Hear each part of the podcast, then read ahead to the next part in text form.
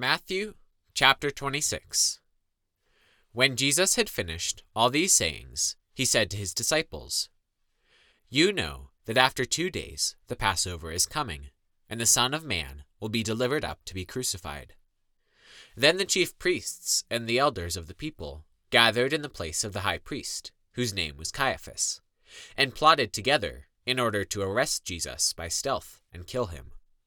But they said, Not during the feast, lest there be an uproar among the people. Now, when Jesus was at Bethany, in the house of Simon the leper, a woman came up to him with an alabaster flask of very expensive ointment, and she poured it on his head as he reclined at table. And when the disciples saw it, they were indignant, saying, Why this waste? For this could have been sold for a large sum and given to the poor. But Jesus, aware of this, said to them, Why do you trouble the woman? For she has done a beautiful thing to me. For you always have the poor with you, but you will not always have me. In pouring this ointment on my body, she has done it to prepare me for burial.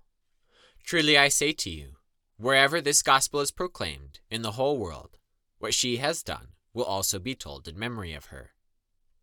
Then one of the twelve, whose name was Judas Iscariot, went to the chief priests and said, What will you give me if I deliver him up to you? And they paid him thirty pieces of silver. And from that moment he sought an opportunity to betray him. Now on the first day of unleavened bread, the disciples came to Jesus, saying, Where will you have us prepare for you to eat the Passover? He said, Go into the city to a certain man and say to him, The teacher says, My time is at hand. I will keep the Passover at your house with my disciples. And the disciples did as Jesus had directed them, and they prepared the Passover. When it was evening, he reclined at table with the twelve. And as they were eating, he said, Truly I say to you, one of you will betray me. And they were very sorrowful, and began to say to him, one after another, Is it I, Lord? He answered, He who has dipped his hand in the dish with me will betray me. The Son of Man goes as it is written of him. But woe to that man by whom the Son of Man is betrayed. It would have been better for that man if he had not been born. Judas, who would betray him, answered, Is it I, Rabbi? He said to him, You have said so. Now as they were eating, Jesus took bread, and after blessing it, broke it, and gave it to the disciples, and said, Take, eat, this is my body. And he took a cup, and when he had given thanks, he gave it to them, saying, Drink of it, all of you, for this is my blood of the covenant, which is poured out for many for the forgiveness of sins. I tell you, I will not drink again of this fruit of the vine until that day when I drink it new with you in my Father's kingdom. And when they had sung a hymn, they went out to the Mount of Olives. Then Jesus said to them, you will all fall away because of me this night. For it is written, I will strike the shepherd, and the sheep of the flock will be scattered. But after I am raised up, I will go before you to Galilee. Peter answered him, Though they all fall away because of you, I will never fall away. Jesus said to him, Truly I tell you, this very night, before the rooster crows, you will deny me three times. Peter said to him, even if I must die with you, I will not deny you. And all the disciples said the same.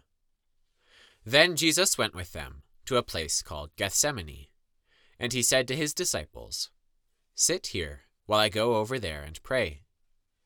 And taking with him Peter and the two sons of Zebedee, he began to be sorrowful and troubled.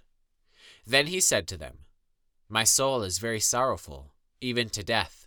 Remain here and watch with me.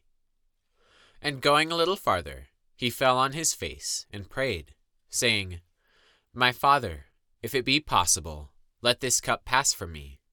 Nevertheless, not as I will, but as you will. And he came to the disciples and found them sleeping. And he said to Peter, So, could you not watch with me one hour? Watch and pray that you may not enter into temptation. The spirit is indeed willing, but the flesh is weak. Again, for the second time, he went and prayed, My father, if this cannot pass unless I drink it, your will be done. And again he came and found them sleeping, for their eyes were heavy. So, leaving them again, he went away and prayed for the third time, saying the same words again. Then he came to the disciples and said to them, Sleep and take your rest later on. See, the hour is at hand, and the Son of Man is betrayed into the hands of sinners. Rise, let us be going. See, my betrayer is at hand. While he was still speaking, Judas came, one of the twelve, and with him a great crowd with swords and clubs, from the chief priests and the elders of the people. Now the betrayer had given them a sign, saying, The one I kiss is the man. Seize him. And he came up to Jesus at once, and said, Greetings, Rabbi. And he kissed him. Jesus said to him, Friend, do what you came to do. Then they came up and laid hands on Jesus and seized him. And behold, one of those who were with Jesus stretched out his hand and drew his sword and struck the servant of the high priest and cut off his ear.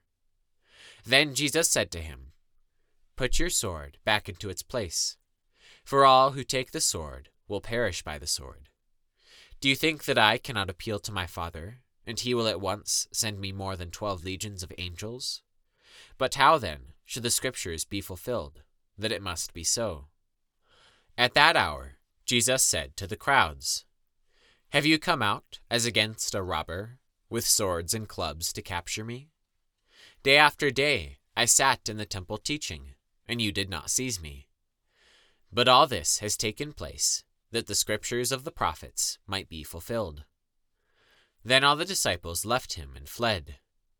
Then those who had seized Jesus led him to Caiaphas the high priest, where the scribes and the elders had gathered. And Peter was following him at a distance, as far as the courtyard of the high priest. And going inside, he sat with the guards to see the end. Now the chief priests and the whole council were seeking false testimony against Jesus, that they might put him to death. But they found none, though many false witnesses came forward.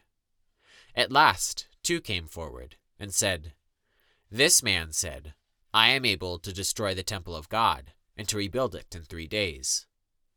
And the high priest stood up and said, Have you no answer to make? What is it that these men testify against you?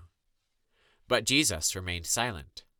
And the high priest said to him, I adjure you, by the living God, tell us if you are the Christ, the Son of God. Jesus said to him, You have said so. But I tell you, from now on you will see the Son of Man seated at the right hand of power, and coming on the clouds of heaven. Then the high priest tore his robes and said, He has uttered blasphemy. What further witnesses do we need? You have now heard his blasphemy. What is your judgment? They answered, He deserves death. Then they spit in his face and struck him, and some slapped him, saying, Prophesy to us, you Christ. Who is it that struck you? Now Peter was sitting outside in the courtyard, and a servant girl came up to him and said, You also were with Jesus the Galilean. But he denied it before them all, saying, I do not know what you mean. And when he went out to the entrance, another servant girl saw him, and she said to the bystanders, This man was with Jesus of Nazareth. And again he denied it with an oath, I do not know the man. After a little while, the bystanders came up and said to Peter, Certainly, you too are one of them, for your accent betrays you. Then he began to invoke a curse on himself, and to swear, I do not know the man. And immediately the rooster crowed. And Peter remembered the saying of Jesus Before the rooster crows, you will deny me three times. And he went out and wept bitterly.